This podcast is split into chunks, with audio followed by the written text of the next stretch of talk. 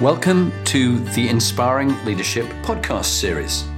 This is aimed for you, aspiring leaders, whatever level you're at, whether you're beginning out in your careers as managers and leaders, whether you're in middle ranking roles, or whether you're CEOs and chairman of boards. There's always something we can all learn. And it's particularly the skills, stories, tips, and techniques that you can pass on to those you lead and your teams.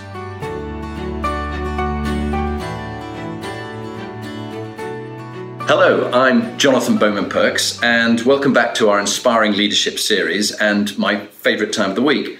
I'm very lucky to be with George Mendonca, and um, George has had a very successful career in the military um, and uh, was somewhat of a role model for people as an inspiring leader, and has now gone on to the Grosvenor Estate, where I'll get George to talk about the, the role he has, and he's doing very well in business. And so we're going to talk about the good, the bad, and the ugly in inspiring leadership. So, George, tell us a bit about yourself, bit in the military and bit out. Yeah, so I left the army in 2007 uh, as a colonel. Um, I, my first job was with Network Rail, uh, and I uh, was the Crossrail program director doing all the surface work there. Led a team of uh, 330, delivering two and a half billion of infrastructure work, um, and then uh, was headhunted to come to Grosvenor as the operations director, um, which was doing the plumbing and the drains for the London estate. Um, and then they asked me to run the London estate, which I did for about three three and a half years.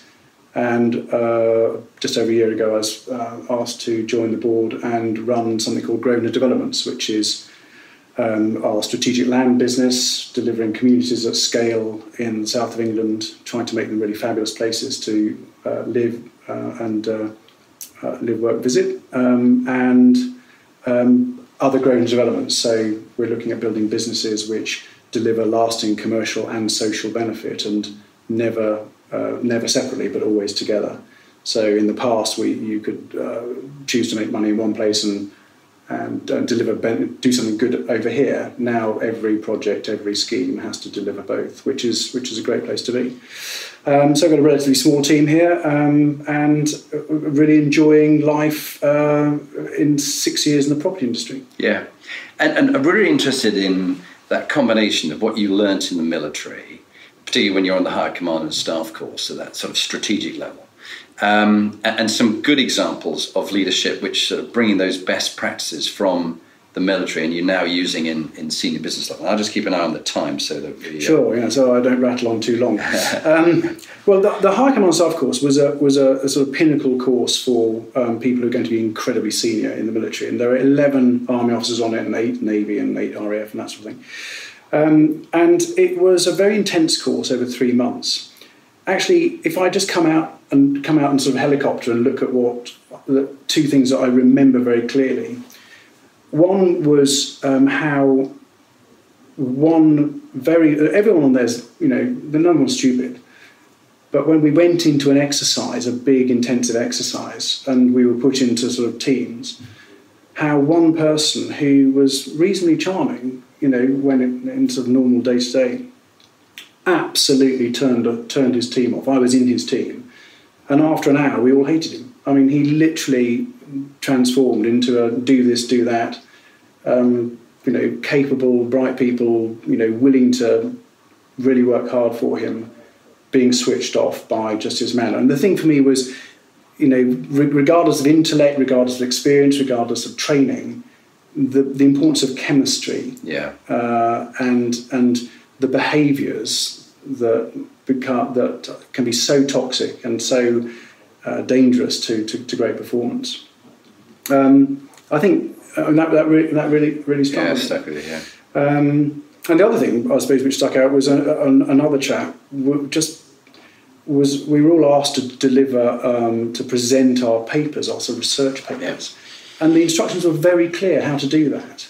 And this very bright bloke just ignored the instructions and bored us all stupid for half an hour. Yeah. And just this, getting the simple things right, you know, following instructions at one level sounds rather too military, but actually sticking to the basics is quite important. Yeah. And and just being able to, more importantly, think about the effect you want to have.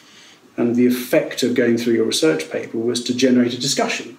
And if you drone on for half an hour, There's no discussion. And people try this in business. They stick up PowerPoints and bore over that, don't they? My God, I mean, uh, that is the problem. And I always remember one of my military, uh, one of my uh, chaps I worked for said, you know, if you if you s- set out to inform, you bore.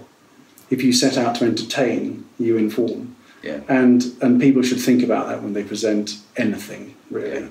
Um, PowerPoint particularly. Yeah. Do you tend to stick away from it and have a few notes or a handout or something? Is it? I try not to use. I try not to use scripts. Um, Yeah. I think if you lose ten percent of what you planned to say, but deliver the other ninety percent in a way that's engaging, Yeah. you, you're going to have far far more effect. Yeah. So yeah, I mean, I think one of the things, uh, reflecting as you've asked me to do on the sort of 26 years in the army and and uh, whatever it is, 11, 12 years outside, is um, just how useful the leadership that you gain Yeah. at Sandhurst and the experiences you you then uh, get thereafter can be. Because I, when I left the army, I, I very much um, tried to play down the fact that I'd been in the army because I didn't want people to see me as a, you know, some sort of retired colonel. And uh, You talked about your father and, and the guards officer. Oh, my father was a ballet dancer, and he but he, he gave me no advice whatsoever, except on one occasion before I joined. He said, "If you're going to join the army, don't be like the 35 year um, serving guards officer I've just employed, who's like a fish out of water." And I just remember that. You Was know. that because he loved structure and hierarchy and Uh, yeah, I mean, I think i people, some people in the army are too much in love with the, they're too comfortable being in, in that hierarchy, and you you just have to not. You have the, people that see the world in a in a softer way, in a better way, in a more flexible way. You know, people that think about capability and don't think about hierarchy. yeah. They they, they do very well outside. I think. Because some of the fine officers, and you're a classic example, do very well in business, don't they? Because there's a desperate need for good leadership in business, and, and it's often missing, I find. Um, well, I think I think the what my experience of being um, in Network and, and here is that the, the basics of leadership, you know, shouldn't be assumed, and um, the military is very lucky it can rely on basic leadership being there, being trained into people, and what we have to um, realise is that in you know promoting people because they're good at their job, you know, is potentially a recipe to lose people in their teams. Yeah. Because nobody, I, I realise, and nobody leaves a company. They leave a leader. They leave. Yeah. The, they leave their boss. Um, so You've you- seen this. You've seen this happen where a, a boss has been too much of a micromanager, haven't you? A- absolutely. I mean, I, um, you know, I, I took that very much into account when I decided to come to Grosvenor. The, the experience of, of being controlled and not being allowed the sort of freedom of action, the empowerment to get on with my job. yeah. Uh, was a feature in making me unhappy. I mean, six months after I'd been in Grosvenor, my two, one of my sons said to me, you know, he's about 12, he said, you know, where's grumpy daddy gone? so I suppose, I mean, but the lesson, the importance, I suppose, is if you want to attract and retain the best people, you've got to be uh, not fun, but you've got to be great to work with. Yeah. You've got to give them the space. They've got to enjoy working with you. And of course, the army allows that to an, up to a point. But there's an interesting thing about the army. The, diff, the one difference I'd say about the army and, the, and civi- being a civilian business is in the army there might be occasions when the bullets are flying and you just tell people do that and do it now. But that's never appropriate in business. Yeah. Just do it and do it now. Almost never appropriate. In all other respects, you want to encourage people, you want to give them space, you want to help them, coach them, get the best out of them. And if you take the view that 90% of people can be, will do a brilliant job if you just let them, Yeah. your job as a leader is to create the conditions Yeah. where they're going to be at their best. And we've just got in our final minute, really. Just, just that you, you said you, you're using now in a board position in business some of the military concepts like uh, the intelligence preparation of the battlefield and you know um, concentration of force and like that. Are you finding some of those principles I'm- are still relevant very much I to mean, business? I would ne- I never use those terms, but what I've discovered is that it- when I started my career, just trying to in my civilian career, trying to play down the fact that I've been in the army, actually I, I realise that the, the, the principles and the things that we do and the, the, the way that we do think about um, structure and, and how to get the best out of people, those military lessons are ever more evident and required Brilliant. to make businesses be the best they can be. George, thank you.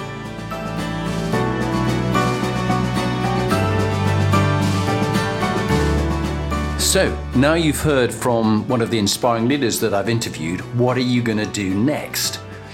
If you want to get some more free material, go to my website, jonathanperks.com, or follow me on LinkedIn, Jonathan Bowman Perks. And there you can get access to my books, uh, Inspiring Leadership and Top Tips for Inspiring Leaders. But if you want to actually do something about being a leader and constantly improving your game, raising your performance, get in touch with me about coaching you or one of your team that you want to raise the game for them. It's got to be people who want to be good to great, not people who you're trying to fire.